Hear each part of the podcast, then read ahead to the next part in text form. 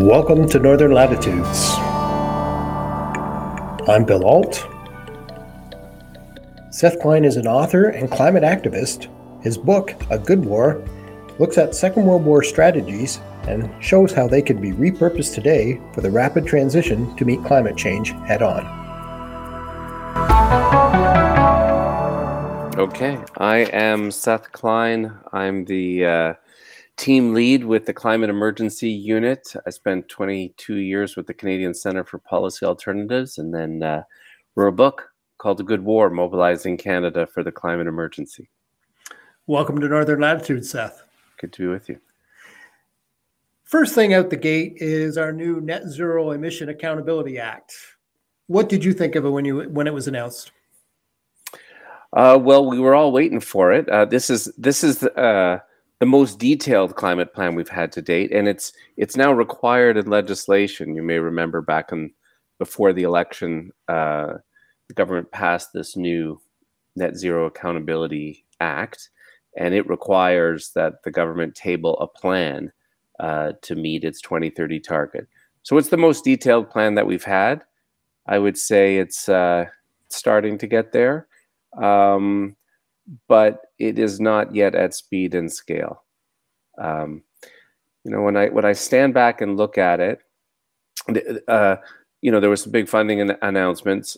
These things always come with big sounding funding announcements. So this was nine billion dollars, but of course, it's spread over many years. Um, and when you actually look at how much we're spending uh, on climate writ large, it's nowhere close to what we need to be spending uh, and and not by a you know it's not like we're a few billion off. We're off by a an order of magnitude, and it makes for an interesting contrast with uh, well. Just to give you one example, we the last week has seen nine billion dollars on uh, uh on climate uh, announced and 19 billion on new fighter planes, um, and yet this is in fact the real security threat. Um, and overall, my take is that with this federal government, they are moving on climate more than previous federal governments. Um, we are going to finally start to see a bending of the curve on our greenhouse gas emissions, but not at the pitch that's that the science requires. And the government is still trying to, they're in a mode of trying to incentivize their way to victory. So the centerpiece remains carbon pricing. So we send we send price signals, we give rebates, we give tax incentives, we encourage, um, but uh, uh, but we're not going to we're not going to win that way. Uh, and the regulatory measures are still too weak and too far out. And your book, your book's called A Good War, and it's about mobilizing uh, an action by Canadians and our government in all levels in a in a similar footing to the Second World War.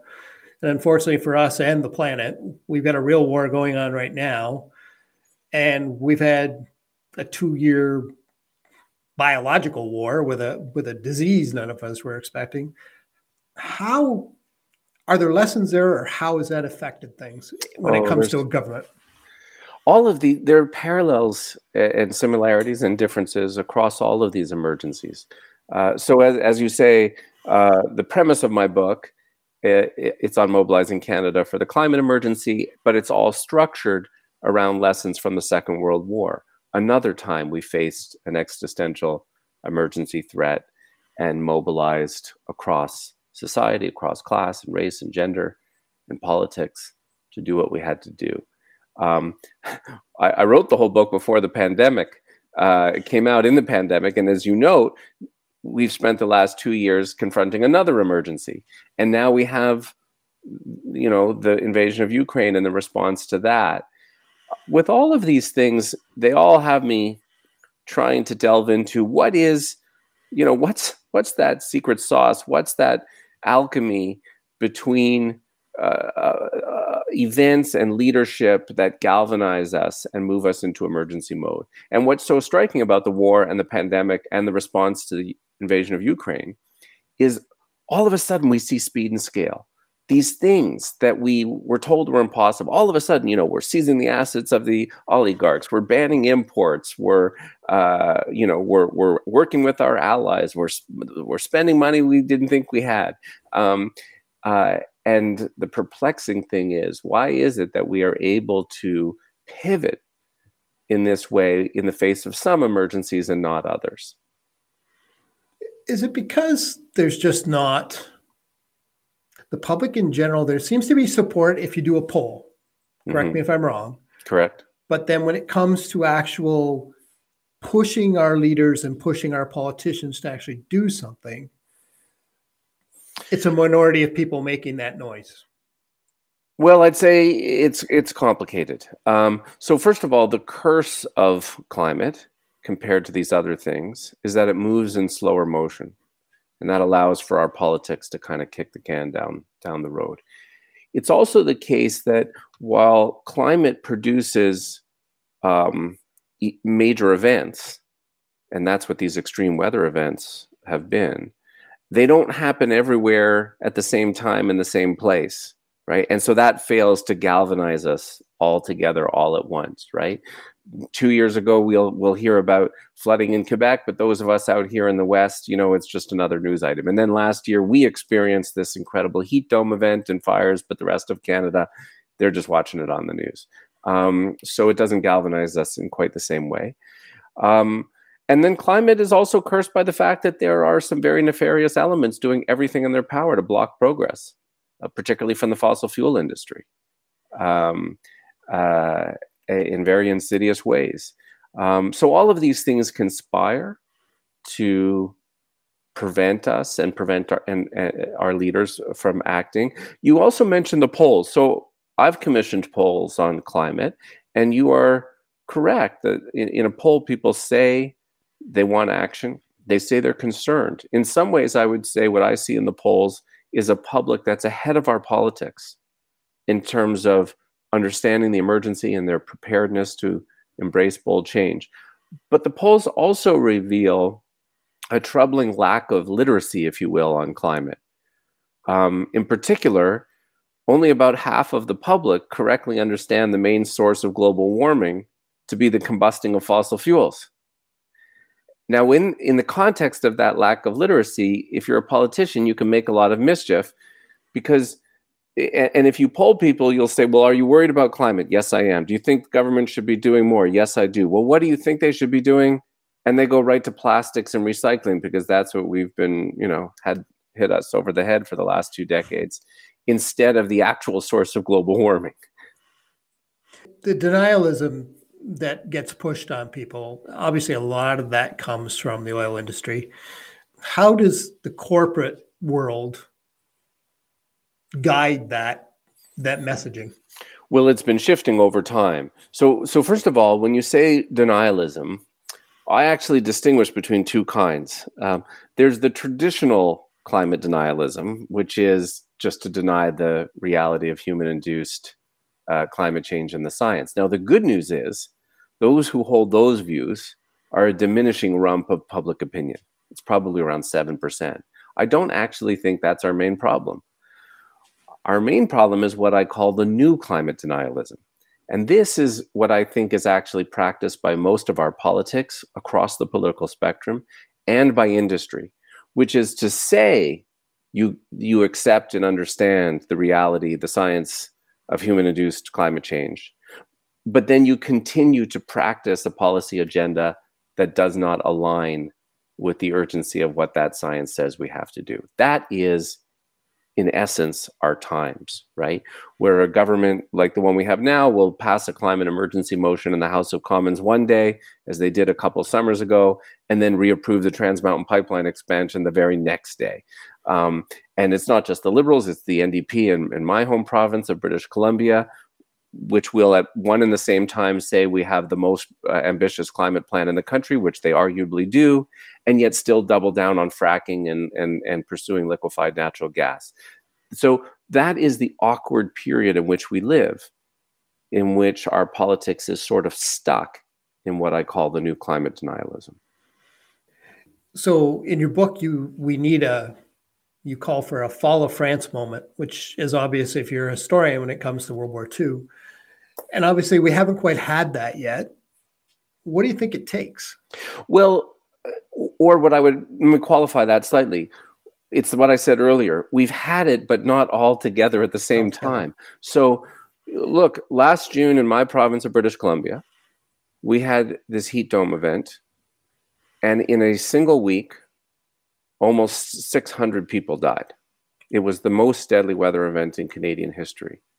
As many died in that week as about 25% of the total in this province from COVID. But having, gonna... sa- having said that, Seth, yeah. that's not how people perceive that. How do you bridge those regional differences, or how yeah. do you get? How that's get the that? dilemma. That is the dilemma. So I would say that experience fundamentally shift shifted the zeitgeist in British Columbia.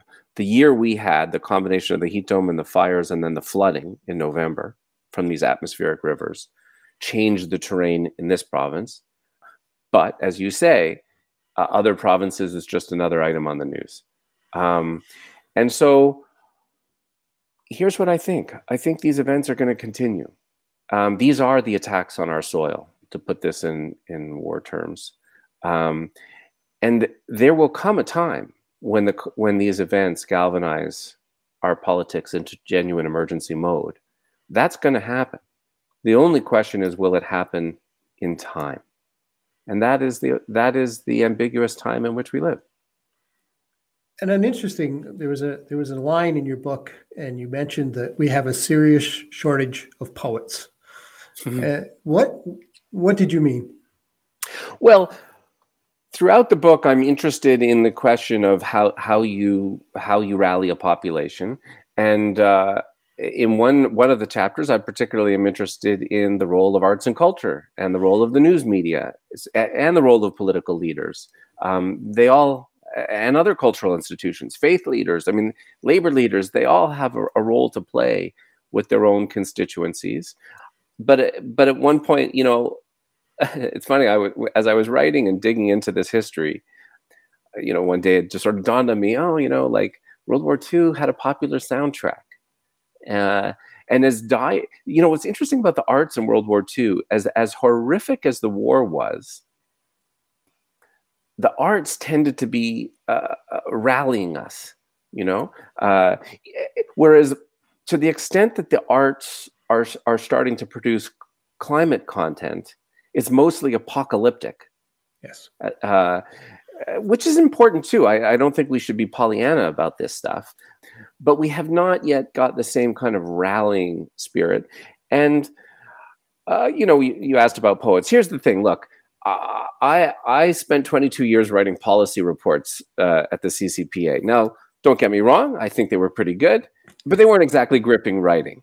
Um, and uh, this is the first time I've written a book, and a book is different than a policy report. A book has narrative and story, and it tries to touch pe- your head as well as your heart as well as your head. And um, the fun thing about landing on this framework of the war is that um, so many Canadians still have this connection to this 80 year old story you know maybe it's a family connection or an institutional connection. And um, as i've been out in the world with the book and giving talks i've given a lot of them about 130 with different audiences um, and with political leaders you get to make a different kind of connection not just to their head about policy you know wonky stuff but actually look you, i get to say look at these people you so admired who did something so spectacular that's important to your sense of purpose and legacy. Um, well, here we are again. Yeah, and it was a very patriotic time, right? Like it was, you know, as we were a younger country and we were just coming into our own, so that was part of it. How do you even start down the path of getting people to understand and believe that this is our rallying moment? I thought it would, I really thought it would happen with COVID. I really did. Yeah. And interestingly, I would say it did happen in the early months with COVID. There was a kind of sense of collective purpose, and then and then it was lost in in the particularly in the second year. That that um, that feeling that we were all in it together. But in those early months, it felt like we did, you know, when we used to go out at seven o'clock and bang pots and pans with our neighbors. And so that you're raising a few interesting points here, Bill. So, first of all, one of the things that intrigued me as I dug into the World War II research was like a lot of people, I assumed, as you just said a moment ago, that it was a different time when we were more united and everyone was ready to rally. And that turns out that's not true. Right. you know, people did were not anxious to do this, and we were quite divided. We were divided regionally. We were divided by class. In fact, on those class terms, interestingly, you know, often people had said to me, "Oh, well, we were more cohesive back then." No, we weren't. Um, in fact, if you look at inequality in Canada, measured as the share of income going to the wealthiest 1%, and you look back over the last 100 years, the maximum point of inequality was 1938, the year before the war. We did not go into the war cohesive and united. That social solidarity was forged in the doing. But, but part of how it was forged was that the, the King government really understood that if you were actually going to mobilize everybody and get the enlistment numbers that they wanted to get, yet people had to feel that social solidarity. They truly had to feel like everyone was doing their part. We were all in it together. And so they did things to ensure that. They brought in Canada's first major income transfer programs. Unemployment insurance comes in in the war. Uh, the family allowance comes in the war. Taxes were increased on the wealthy and corporations during the war. We had an excess profits tax in the war that was structured in a way that the kind of profiteering that we've seen in this pandemic would, was illegal in the Second World War. It's too bad in the pandemic we didn't learn more lessons from the war around how you sustain that feeling that we are, in fact, all in this together. But the same lesson holds now for climate. And this is my fear. If we bring in climate policies without just transition policies, without policies that tackle inequality, without a wealth tax, without uh, windfall profits taxes, that a lot of people will feel they're being abandoned and that this is some elite project and we will fail to secure the social solidarity that we need when we are asking people to engage in a grand undertaking together. What do you mean by just transition policies? I mean policies uh, specifically for those whose current employment is tied to the fossil fuel sector. There are about 300,000 Canadians whose employment is tied to the fossil fuel industry. That's a lot of people. Uh, and we have to make a compelling and hopeful offer to those people. And we can. And we, we not only should, but we can. And here too, I, I, I pull some inspiration from the war story. Uh, as, as many as 300,000 people are, consider this, uh, Bill. Uh, in the Second World War, we were a population of about 11 million Canadians. Over a million of those people enlisted. Over a million of those people were directly employed in military production. They all had to be recruited and trained up, and six years later, they all had to be reintegrated into a peacetime economy. And we did that with audacious income support programs and housing support programs and post secondary programs that transformed the post secondary sector in Canada and changed the lives of thousands of people. If we could do that, then I'm convinced we can do it again. And in fact, the task today is not as hard. It's a mitigation, adaptation kind of thing. You strike me as an optimist about this.